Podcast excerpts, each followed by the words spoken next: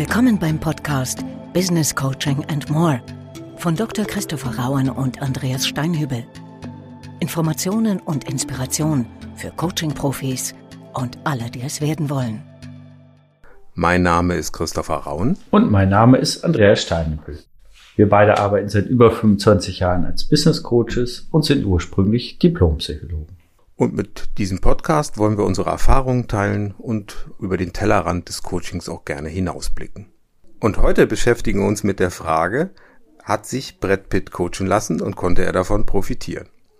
Ja, du hast es vielleicht auch gelesen. Im Januar 2023 gab es ein Interview mit Brad Pitt anlässlich seines neuen Films und er hat darüber berichtet, dass er vor einigen Jahren sich hat coachen lassen, weil er da auch in einer persönlichen und kreativen Krise halt steckte und das offensichtlich bei ihm eine ganze Menge ausgelöst hat. Und ähm, wie man sehen kann, seine Karriere ist ja offensichtlich weitergegangen, obwohl er ja doch starke private Probleme äh, wohl hatte, hat das offensichtlich ihm nicht geschadet. Das klingt doch erstmal ganz positiv. Ja, was mich dabei besonders freut, also neben dem, dass ein Star sich da äh, äußert, dass sich jemand offenbart, von dem man das vielleicht auf den ersten Eindruck, ersten Blick, äh, wenn man so seine, sein Rollenbild sieht, äh, gar nicht so erwarten würde, ne? wenn ich mir so die Rolle in Fight Club und, und so weiter vorstelle. Ne? So der, der harte, äh, sich nicht reflektierende Mensch vielleicht. Ähm, und äh, für mich ist das ein Thema, was mich deshalb so freut, weil ich tatsächlich auch glaube, dass immer mehr Menschen sich offenbaren, ähm, und das sich coachen lassen alles andere als eine Schwäche ist. Ähm, sondern äh, dass wir äh, gerade weil wir ähm, sehr erfahren sind, gerade weil wir vielleicht auch sehr erfolgreich sind, wie wir das von Brad Pitt sicherlich auch unterstellen äh, können, an Punkte kommen, wo wir durch professionelles Coaching schlicht und ergreifend in neue Muster reinkommen können. Äh, und das finde ich, finde ich großartig. Ne? Also man könnte jetzt fast sagen, so mit Brad Pitt im Coaching. Genau. Und jetzt fragt man sich natürlich, Brad Pitt ist doch ein Superstar, der ist erfolgreich, der arbeitet mit super prominenten Menschen zusammen, dreht einen Film nach dem anderen, verdient sehr gut, hat ein eigenes Weingut, zumindest mitgehabt, mitbesessen. Ähm, warum braucht so jemand Coaching? Ich meine, der ist erfolgreich. Warum soll sich so jemand coachen lassen? Das klingt ja erstmal so ein bisschen wie ein Widerspruch. Warum soll jemand, der so viel Erfolg hat und der so viel offensichtlich dann richtig gemacht hat, warum soll so jemand einen Coach brauchen? Ja, und ich finde ganz spannend, wenn wir in diesen Artikel da, den du zitiert hast, nochmal reinzoomen, habe ich verstanden, dass Brad Pitt sozusagen an Muster gekommen ist, an alte Muster, an alte schmerzhafte Muster, wo er schlicht und ergreifend nicht alleine rauskam. Und ich glaube, das, das kennen wir alle. Ja, das sozusagen äußerer Erfolg, was auch immer die, die eigene Definition von Erfolg ist, sei es beruflicher Erfolg, sei es familiärer Erfolg, äh, wirtschaftlicher Erfolg etc., Ansehen, Anerkennung. Äh, und trotzdem kann es passieren, dass wir mit alten Mustern so in Kontakt kommen, dass sie uns geradezu zerreißen. Und äh, so, so habe ich äh, die Äußerung von Brad Pitt auch verstanden, dass er eigentlich keine Bezugsquelle mehr hatte zu seinen Ressourcen. Also dass gerade das, was ihn ausmacht, äh, das facettenreiche Minenspiel, äh, das wirklich hineinfühlen, hineinversetzen, hineinleben in verschiedene Rollen, dass ihm das nicht mehr zugänglich war. Und da hat ihn sozusagen der äußere Erfolg wahrscheinlich eher einen Druck auf die Schulter gelegt, weil er natürlich performen musste. Also das äh, wissen wir ja auch von sehr erfolgreichen Managern in, in unserer Arbeit, die sagen, naja, das nächste Jahr muss schon besser sein als dieses, ähm, weil es wird immer wieder bei Null abgerechnet. Und äh, ne, jetzt kann ich nur rein fantasieren, noch nicht persönlich getroffen, aber wäre wär sicherlich auch wirklich ein interessanter Klient, weil der natürlich in vielen Situationen wahrscheinlich auch schon gelernt hat, sich selbst ganz gut zu steuern. Und da wieder anzukoppeln, ist natürlich fantastisch äh, für, für ihn, aber auch natürlich, muss man ganz offen sagen, für den Coach. Ja, also auf alle Fälle sicherlich ein sehr interessanter äh, Klient, aber man sieht halt auch Leute, die nach außen hin sehr erfolgreich sind, haben halt Themen. Und wie du schon gesagt hast, nur weil jemand im letzten Jahr erfolgreich war, heißt es nicht, dass er glaubt, dass er auch im nächsten Jahr halt erfolgreich ist. Und der Druck, auch der wirtschaftliche Druck, der auch auf, gerade auf den Superstars lastet, egal ob im Management oder in der Entertainment-Branche, ist natürlich erheblich. Da geht's ja nicht nur um die, sondern da geht's ja meistens auch um ganze Riege von Menschen, die im Hintergrund sind. Teilweise haben die auch eigene Produktionsfirmen. Da geht's natürlich auch teilweise um wahnsinnige Mengen an Geld. Und wenn man mal einen Flop gemacht hat, und äh, Erfolg ist nicht immer erzwingbar, das wissen wir ja auch, ähm, dann kann das ja auch ganz harte und betrübliche wirtschaftliche Konsequenzen halt haben. Und wenn man das dann 10, 20, 30 Jahre lang macht, gerade dann als Superstar immer unter Beobachtung der Öffentlichkeit, ja klar kann dann sowas passieren, was er beschrieben hat, also dass er wirklich dieses Gefühl hatte, er steht vor so einer Wand und er kommt da nicht weiter und äh, es geht gar nicht weiter in seinem Leben und äh, dann wirklich nochmal zu überlegen, was mache ich denn jetzt? Weil viele Menschen haben ja solche Situationen, die stehen auch vor der Wand und sind keine Superstars. Gleichzeitig haben sie aber nicht das Bedürfnis, und das ist wahrscheinlich auch so, dass sie jetzt eine Psychotherapie brauchen. Sie sind ja nicht krank.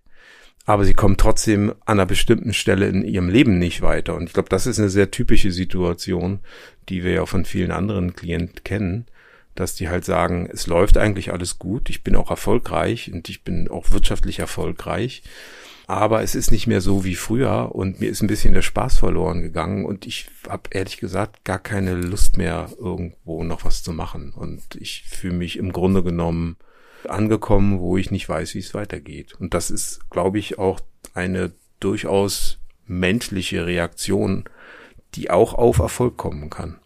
Ich nehme mal zwei Dinge nochmal noch mal ganz direkt auf. Also das eine ist, ähm, was ist sein Beruf, was ist seine Berufung? Schauspieler. Das heißt, äh, er lebt ja erstmal davon, einen spielerischen Bezug auch in sehr ernsthaften Situationen haben zu können. Und das setzt ja extreme Befähigung zur Selbststeuerung voraus. Ja? Und das ist ja eigentlich das, was wir im Kern auch immer wieder mit Coaching-Prozessen initiieren wollen. Und wenn jemand ähm, ja vielleicht aus dem eigenen Flow rausgekommen ist, ich kann das nur so beschreiben, wie ich es vermute, wenn er nicht mehr eine Bezugsquelle hatte äh, und wenn er vielleicht im Spiel zu stark darüber nachdenkt, wie er gesehen wird, dann ist er nicht mehr bei sich, dann ist er nicht mehr in Kontakt mit sich. Und das kann zum Beispiel ein ganz wunderbarer Coaching-Pfad auch sein, denke ich gerade mal, mal so drüber nach. Und das zweite, so dieses Bild, was er genutzt hat, ich stehe vor einer Wand. Ja, jetzt könnten wir direkt coachenderweise auch gucken, naja, ähm, wer hat denn die Wand dahingestellt? War die da vorher schon? Bist du da hingelaufen? Hat dich jemand gegen die Wand getragen? Hat dich jemand äh, an die Wand geworfen? Ähm, ist das eine Wand, die du vorher auch schon hattest, die äh, dich nicht gestört hat? Und was sind jetzt ganz konkret erstmal Möglichkeiten, mit dieser Situation umzugehen, neu umzugehen für dich? Ähm, und jetzt darf man eins nicht vergessen, das nehme ich mal bewusst rein, weil ich das von dem einen oder anderen Klienten, der anderen Klientin auch kenne, im, im weit kleineren. Aber tatsächlich begleite ich mittlerweile auch Menschen, die im öffentlichen Raum sichtbar sind und wenn die sichtbar sind, erkannt werden. Also man grüßt sie dann mit äh, Frau, Herr Müller, Meier, Schulze, wie auch immer. Und das macht was mit einem. Ähm, also wir, wir beide haben ja äh, sozusagen immer noch das große Glück, würde ich fast sagen, die meiste Zeit äh, anonym äh, zu sein. Das wird natürlich durch, durch die mediale Präsenz, die wir beide haben, auch, auch nicht eben besser.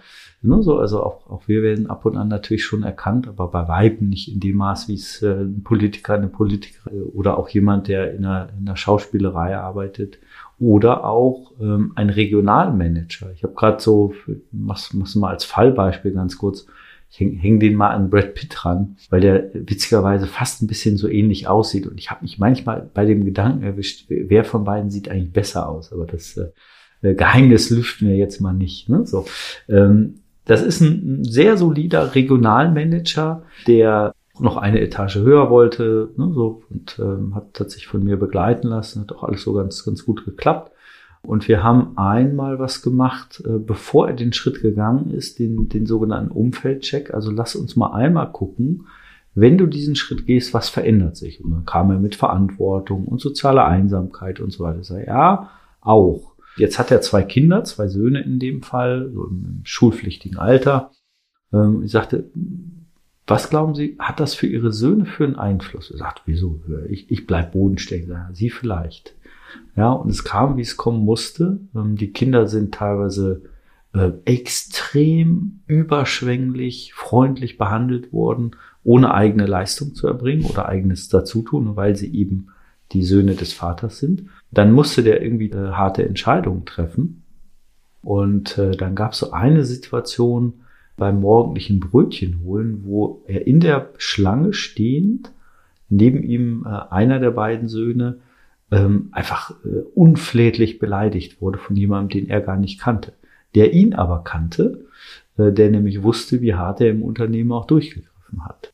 Das äh, glaube ich ist auch was, äh, jetzt nochmal zurück zu Brad Pitt, der ist ja immer sichtbar. Und immer auf der Bühne sein ist für eine Zeit schön, wenn du steuerst, aber wenn du nicht mehr weißt, wirst du eigentlich jetzt angeguckt, darfst du jetzt in der Nase bohren, das machen wir alle natürlich nicht, aber ähm, darfst du jetzt dir am Ohr kratzen, darfst du jetzt vielleicht auch mal verzweifelt aussehen, zack, hast du irgendwie einen Pressefotografen, der sagt, Brad Pitt verzweifelt an der neuen Rolle. So, und damit stabil umzugehen.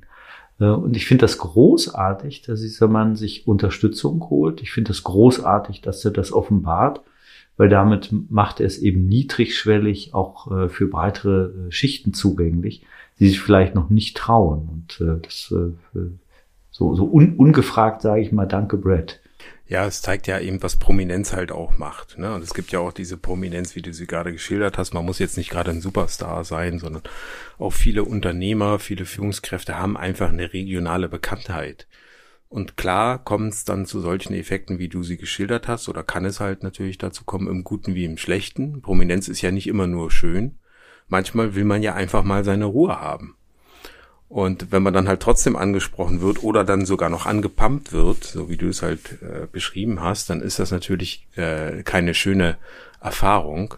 Und äh, wenn man irgendwann als Superstar überhaupt gar keine Privatsphäre mehr hat und ständig irgendwo halt belauert wird, wie es ja bei vielen äh, bekannten Prominenten dann eben ja leider der Fall ist, dann kann ich zum Beispiel auch verstehen, dass da schon mal die Nerven blank liegen. Ne? Und das unter solchen Rahmenbedingungen, wenn man einfach immer verfolgt wird, keine Ruhe hat, alles überinterpretiert wird, was man tut und auch das, was man nicht tut oder hätte tun sollen, ja, wenn alles Mögliche da immer reinprojiziert wird, äh, dass man schon ganz schön starkes Nervenkostüm haben muss, wenn man das lange durchhalten will. Und wir haben ja auch schon mit Schauspielern gearbeitet und ähm, das finde ich ja auch immer sehr interessant. Einer sagt ja auch mal so das schöne, ähm, den, den schönen Satz, so Schauspielerei ist der schönste Beruf der Welt, den ich nicht empfehlen kann. Weil das ist natürlich auch ein, ähm, ich will keinen Schauspielern, die uns zuhören, zu nahe treten, aber es ist ja auch ein unstetes Leben. Also die wenigsten haben ja ein festes Engagement oder eine, eine große Planbarkeit darüber, wie ihr finanzielles Einkommen ähm, im nächsten Jahr halt aussehen wird. Es ist immer, ist ja quasi immer Projektarbeit. Manchmal sind es Mini-Projekte, manchmal sind es halt auch größere Projekte. Und nicht jeder hat eine Festanstellung quasi in einer seit 20 Jahren laufenden Serie, wo man dann ziemlich genau vorhersagen kann, wo man finanziell halt steht. Das klingt ja nur sehr, sehr wenigen Schauspielern. Und das ist natürlich auch ein wirtschaftlicher Druck, der da halt entsteht. Und machen wir uns nichts vor. Bei aller Liebe zum Beruf niemand ist eine Insel, gibt es natürlich auch wirtschaftliche Notwendigkeiten. Ähm, das macht natürlich auch manchmal Druck. Das macht auch manchmal Angst, äh, Zukunftsängste, die da halt entstehen können. Und auch wenn auch Superstars diese Angst halt haben, ja, die verdienen teilweise sehr, sehr viel Geld. Die haben aber eben auch manchmal nicht so das professionelle Umfeld, was ihnen sagt, dass sie auch sehr viel von diesem Geld lieber beiseite legen sollten für später. Zum einen für die Altersvorsorge, zum anderen äh, fürs Finanzamt.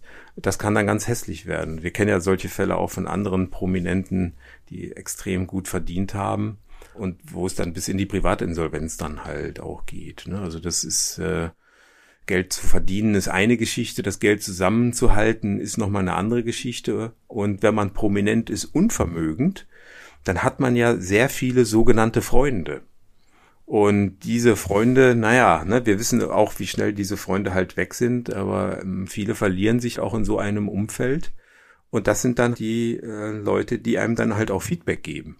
Und deswegen leben viele von diesen Menschen, gerade von diesen Superprominenten, schon ein Stück weit auch in der Blase, weil zum einen ähm, sind die ein bisschen abgekapselt dadurch, dass sie immer Angst haben müssen, dass irgendwo der nächste Fotojournalist ihnen halt auflauert. Zum anderen ähm, haben die halt auch viele falsche Freunde. Ähm, das darf man leider nicht vergessen. Und da kann schon natürlich eine Situation schnell entstehen, dass jemand nicht mehr das Feedback bekommt, was er oder sie wahrscheinlich braucht, auch für eine persönliche Balance, für die persönliche Weiterentwicklung. Und ich betone das nochmal, was du halt sagst, also dass Brad Pitt sich bei solchen Themen öffnet, das müsste er ja nicht machen. Ne, das, also warum soll der über sowas halt reden? Das hat er nicht nötig. Äh, das, ist, das kann genügend, glaube ich, andere Anekdoten auch in Interviews erzählen, um da gut oder differenziert sich auszudrücken und auszusehen.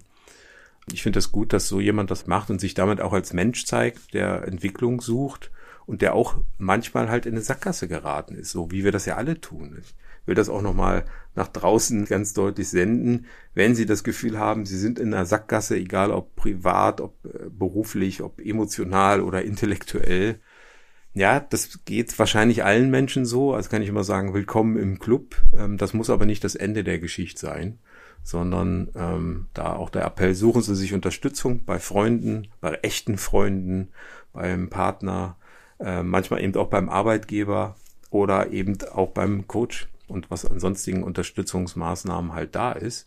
Aber geben Sie sich nicht mit zufrieden mit einem Zustand, der unangenehm ist. Das muss nicht sein. Und da will ich auch noch bewusst sozusagen Werbung machen, aber nicht nur für das Thema Coaching, sondern insgesamt ähm, sich nicht einfach in der Sackgasse selbst liegen zu lassen oder vor einer unüberwindbaren oder scheinbar unüberwindbaren Wand halt einfach zu stehen und daran zu verzweifeln, sondern halt auch zu sagen, okay, ich bin in der blöden Situation, das muss man auch nicht schönreden. Aber die wird jetzt wahrscheinlich nicht besser dadurch werden, dass ich mich selbst bemitleide. Das kann man auch mal eine Zeit lang machen, aber äh, zu viel Mitleid, vor allen Dingen Selbstmitleid, ist eine unwürdige Form des Leidens, habe ich mal gelernt. Das kann man eine gewisse Zeit lang machen, dann muss es aber auch wieder weitergehen. Und da kann natürlich auch im Coaching manchmal ein Impuls kommen, der dann halt hilft. Und ähm, wie gesagt, im Fall von Brad Pitt scheint das ja geholfen zu haben, was mich natürlich auch sehr äh, freut weil man sieht ja an dem weiteren Verlauf seiner Karriere und die ging ja nicht immer nur bergauf, das muss man ja auch sehen, dass er da offensichtlich gut die Kurve bekommen hat und auch privat, das ist ja wahrscheinlich auch so allgemein bekannt, ähm, hat er ja auch schon einiges an Irrungen und Wirrungen hinter sich gebracht. Auch das ist ja ein Aspekt, den man nicht vergessen darf. Bei allem Erfolg, bei allem beruflichen Erfolg, bei allem finanziellen Erfolg ist das ja immer noch ein Mensch der in Beziehung lebt, der in Partnerschaft lebt, ja, wenn diese Partnerschaften zerbrechen, ähm, dann geht's einem Menschen nicht gut und dann geht's auch einem Brett Pitt nicht gut. Das darf man halt auch sehen, dass das ein super Mensch halt quasi ist, sollte man nicht verwechseln, sondern dass das eben ein Mensch ist. Und ähm, viele in dem Umfeld können das ja, glaube ich, gar nicht verstehen, dass so jemand überhaupt Probleme hat, weil der ist ja erfolgreich, sieht gut aus, verdient gut, ist international bekannt dem muss doch quasi alles leicht von der Hand gehen. Und an dem Beispiel sehen wir, nö, das muss überhaupt nicht. Im Gegenteil, je höher man kommt, desto tiefer kann man fallen. Und wenn man super bekannt ist, ist der Fall in die Unbedeutsamkeit natürlich viel höher als von jemandem, der jetzt nie irgendwie äh, bekannt war. Und das sind natürlich auch Ängste, die äh, gerade bekannte Schauspieler halt haben. Die sind ja quasi Marken und als diese Marke haben sie natürlich einen gewissen Wert. Und wenn diese Marke mal verblasst, dann geht dieser Wert und auch diese Selbstzuschreibung von Wert, die ja häufig damit verbunden ist, verloren. Und das ist ja zum Beispiel etwas, was wir beide ja auch kennen, dass viele Führungskräfte sich ja deswegen Wert geben, weil die leisten. Das ist ja das gleiche Prinzip. Und du weißt ja auch, was dann passiert, wenn die mal nicht mehr leisten können. Ja, ich finde gerade so dieser Punkt, wer bin ich eigentlich? ohne ähm, die Anerkennung, die ich durch Leistung, durch Ergebnisse äh, erzeuge. Das ist, glaube ich, auch eine, eine ganz bedeutsame Coaching-Frage, auch übrigens eine Selbstcoaching-Frage. Also wer bin ich, wenn ich nicht leiste? Und ich will nochmal zu, zu Brad Pitt äh, das eine oder andere anmerken. Also erstmal heißt Superstar nicht Supermensch, ne, genau wie, wie du auch beschrieben hast. Und äh, feste Überzeugung, die ich habe, für manches braucht es eben einen anderen Menschen. Und das ist auch genau der Appell, den ich nochmal verlängern mag, den, den du eingebracht hast. Also wenn ähm, Sie das Gefühl haben, Sie haken sich fest ähm, und sich zu lange äh, mit sich selbst beschäftigen, sagen, ich muss das aber doch hinbekommen. Ich habe doch sonst alles hinbekommen. Auch wirklich die ähm, Erkenntnis und die Größe zu haben. Manchmal ist der andere Mensch, der Ihnen die Hand reicht, der einen Impuls gibt, äh, der eine richtige Frage stellt, äh, viel, viel mehr wert äh, als das eigene Festgehake. Und äh, da kann Brad Pitt sicherlich ein Vorbild sein, ähm, für den einen oder anderen da, da auch mit, mit umzugehen.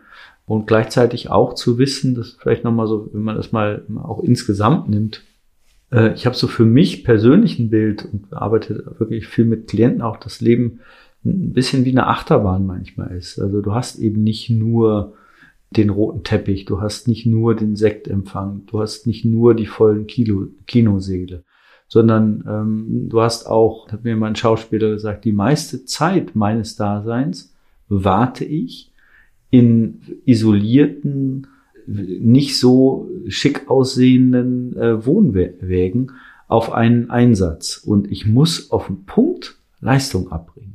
Weil jede Wiederholung kostet unglaublich viel Geld. Ähm, bei jeder Wiederholung wird mein äh, Adrenalinpegel noch höher, dass ich es eben nicht auf den Punkt bringe. Und äh, also häufig haben wir auch so ein Glanzbild und sehen, sehen gar nicht äh, den Preis, den jemand bezahlt. Du hast das an anderer Stelle mal so schön gesagt, auch, auch in einem anderen Podcast. Ähm, guck dir immer das ganze Paket an. Also guck dir nicht nur den Leinwandhelden an. Äh, guck dir nicht nur den an, der in Hollywood ein Star ist, sondern guck dir auch den verzweifelten Familienvater an, den äh, verletzten äh, Ehemann, den, den enttäuschten Liebhaber etc. etc. Ja?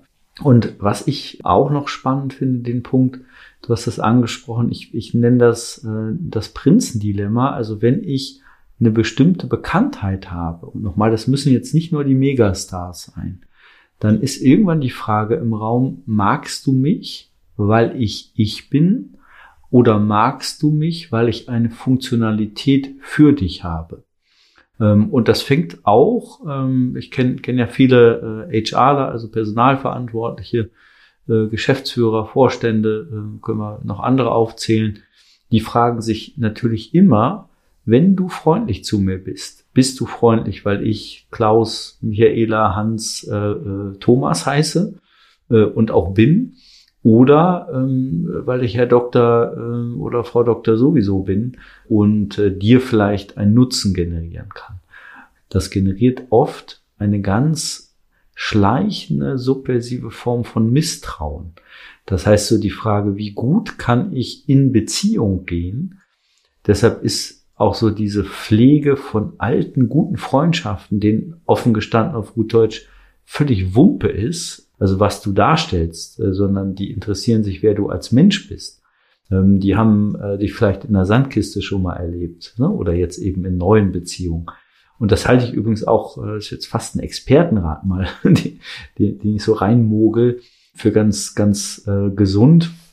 Ähm, auch so die Frage, mit wem umgebe ich mich? Ja? Also umgebe ich mich nur mit Menschen, die mir funktional sind. Ich verlängere das mal eine Sache, die ich irgendwie schon immer mal sagen wollte. Ich nutze es mal gerade mir scheint das so, dass das so eine gängige Meinung sich gerade äh, einschleicht. Du musst soziale Beziehungen nur nach danach clustern, ob sie dir nützlich sind, also ob sie dir karriereförderlich, dienlich sind oder ob sie dich persönlich weiterbringen. Und ich finde das eine ähm, schlimme, einengende, funktionalistische Perspektive auf Beziehung. Weil ich glaube, gerade langfristige Beziehungen, echte Beziehungen, ernste Beziehungen erkennt man auch daran, dass sie eben vielleicht nicht nützlich sind, ähm, dass dir der Freund, die Freundin auch manchmal ganz gehörig auf den Zeiger gehen und dass sie nicht im sozialen Status drei Meilen über dir sind und dich in irgendwelche Netzwerke reinbringen kann. Das sind Netzwerkpartner, ist alles gut, alles richtig. Aber eben auch tiefe Beziehungen einzugehen zu jemandem, den ich einfach mag, wo ich einfach Interesse habe oder dem ich einfach zugewandt bin. Das äh, will ich mal so als, als kleinen Denkimpuls ähm, so, so an die, an die Hörerschaft kurz, äh, kurz senden. Ja, und gleichzeitig muss man natürlich sagen, dass je prominenter man ist, desto schwieriger wird das. Weil man weiß ja nie, ist dieser andere Mensch jetzt an mir als Mensch interessiert oder bin ich gerade eine Projektionsfläche für irgendeine Sehnsucht oder unerfüllte Erwartung.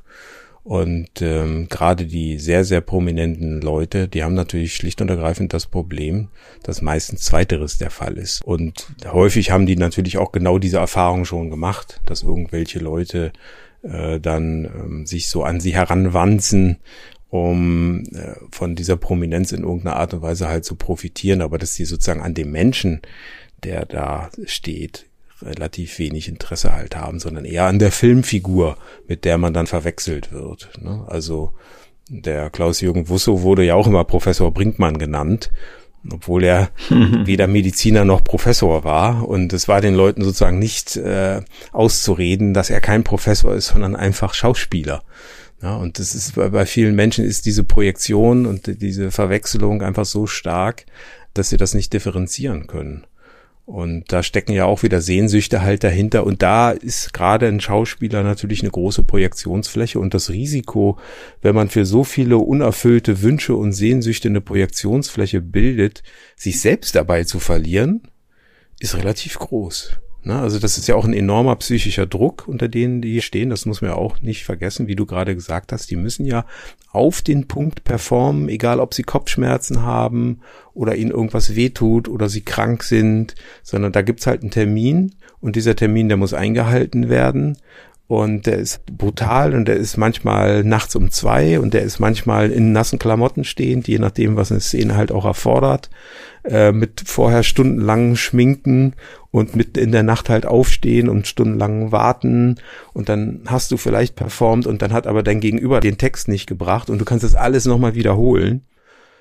Und das teilweise stundenlang ne, in, in der in der Maske in der in der in der Hitze halt stehen von den Scheinwerfern und dann noch ein Take und noch ein Take und noch ein Take. Und äh, du musst immer Keep Smiling machen. Und dann, wenn du das alles hinter dir hast und abends eigentlich nur deine Ruhe haben willst, dann kommen vielleicht noch Fans zu dir und wollen noch ein Autogramm und du musst freundlich sein und langmütig. Und das nicht nur einmal am Tag oder einmal im Leben oder eine Woche, sondern über Jahre oder über Jahrzehnte.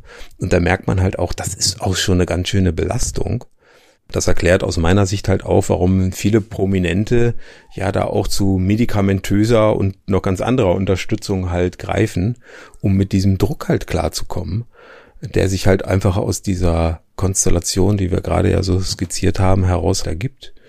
Und ich würde sogar sagen, gerade Menschen, die so eine gewisse Prominenz haben, die müssen im Grunde genommen psychisch besonders stabil sein, um dieser Drucksituation ähm, wie skizziert, halt auch gut standhalten zu können, weil das ist schon sehr, sehr anspruchsvoll, was die da machen. Das darf man nicht vergessen. Ja, das ist Schauspielerei, aber wie gesagt, diese Rahmenbedingungen, unter denen diese Performance dann gebracht wird und auch der wirtschaftliche Druck, der damit häufig verbunden ist, der ist schon ganz enorm. Wir haben ja ähm, auch nicht nur mit, mit Schauspielern gearbeitet, sondern auch schon mit, mit Regisseuren. Äh, und da wissen wir ja natürlich auch, was das halt auch bedeutet im Einsatz von mehreren Schauspielern und wie herausfordernd das sein kann. Auch Theaterschauspieler, muss gar nicht Filmschauspieler sein. Steh mal dreimal am Tag auf der Bühne vor Publikum. Das peitscht ja auch auf. Da muss man ja auch wieder runterkommen. Das ist ja gar nicht so einfach. Das ist ja nicht wie so ein normaler Job, wo man am Schreibtisch sitzt oder am Fließband steht oder ähm, irgendwas macht oder produziert, sondern da hat man Publikum, da wird man aufgepeitscht, ja, und alles, was hochgepeitscht wird, das muss ja auch wieder runterkommen. Das ist gar nicht so einfach und vor allen Dingen nicht, wenn man das dreimal am Tag halt hat. Und da verstehe ich schon, dass das schon mit einem erheblichen Druck einhergeht und dass es dafür irgendein Ventil braucht, dass es dafür irgendeine Unterstützung halt teilweise einfach braucht, um mit solchen auch mental, auch psychisch sehr herausfordernden Situationen reif umgehen zu können. Und die allerwenigsten, das wissen wir ja, gerade auch von den prominenten Schauspielern, die in solchen Rollen sind, denen gelingt es ja über Jahre, über Jahrzehnte, das professionell ohne Skandal halt über die Bühne zu bringen. Die meisten kommen ja dann früher oder später dann doch irgendwo in eine schwierige Situation, was dann natürlich auch weitlich von der Presse dann ausgeschlachtet wird. Ne? Das darf man natürlich auch nicht vergessen, was ja auch einen weiteren Druck häufig halt darstellt. Ne? Hoffentlich kriegt das, was jetzt gerade passiert ist, irgendwie nicht jemand mit. Oliver Kahn hat das gesagt, ne, Burnout, weil er das Gefühl hatte, hat im Endspiel von der Champions League vor zwei Milliarden Zuschauern versagt. Was ist das für ein Wahnsinnsdruck, der da entsteht? Und gleichzeitig muss man sagen, naja, den Druck in letzter Konsequenz macht man den sich ja auch selbst. Und da ist natürlich auch der Punkt, wo man lernen kann, dran zu arbeiten. Dass man halt sagt, naja, ähm, den, den Druck, den, den Schuh, den ziehe ich mir ja halt auch an, weil ich es halt auch so sehe, weil ich es halt auch so wahrnehme, weil ich mich dann vielleicht auch wie jemand fühle, der jetzt versagt hat. Und klar, wenn ich mir dann die Wirklichkeit so konstruiere, dass das dann einen entsprechenden Druck halt macht, dann ist es auch Druck. Aber ich sag's nochmal, er ist letzten Endes konstruiert. Und da muss man halt, wie Brad Pitt ja auch, manchmal wieder von vorne anfangen, wie er es ja auch gesagt hat. Äh, nochmal sagen, na, diese ganzen dysfunktionalen Muster, die bringen mich an der Stelle nicht weiter. Ich muss mich von dem befreien, ich muss loslassen, ich muss nochmal von vorne anfangen. Und das ist dann aber eben auch eine große Chance, daraus zu lernen und daran auch zu wachsen. Ich habe gerade so zwei zwei Gedanken noch nur so kurz zum zum Verlängern. Also das eine das ist tatsächlich eher so, so ein, so ein äh, noch noch nicht ganz fertiger Gedanke. Wie viel Ähnlichkeit mag es auch geben äh, zu den ganzen YouTube-Stars?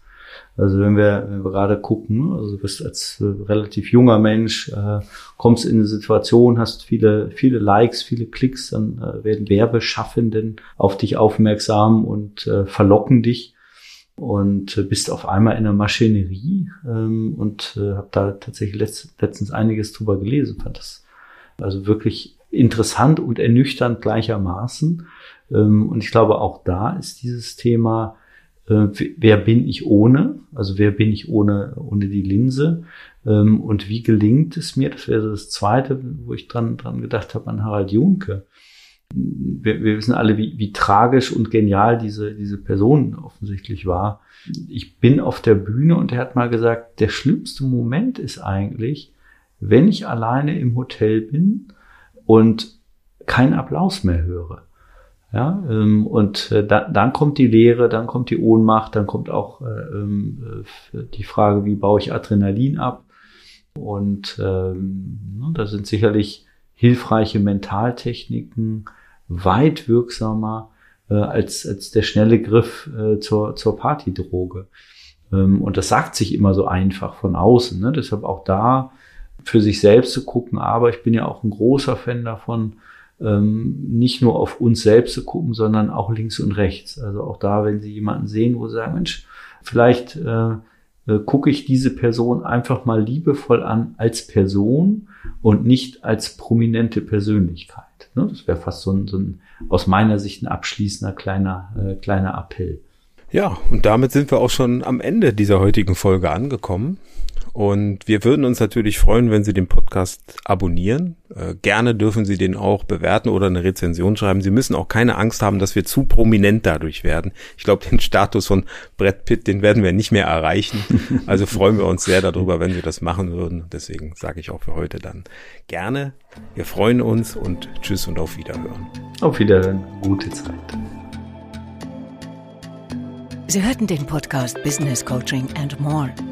Wenn es Ihnen gefallen hat und Sie die kommende Ausgabe nicht versäumen möchten, abonnieren Sie bitte den Podcast. Auf Wiederhören.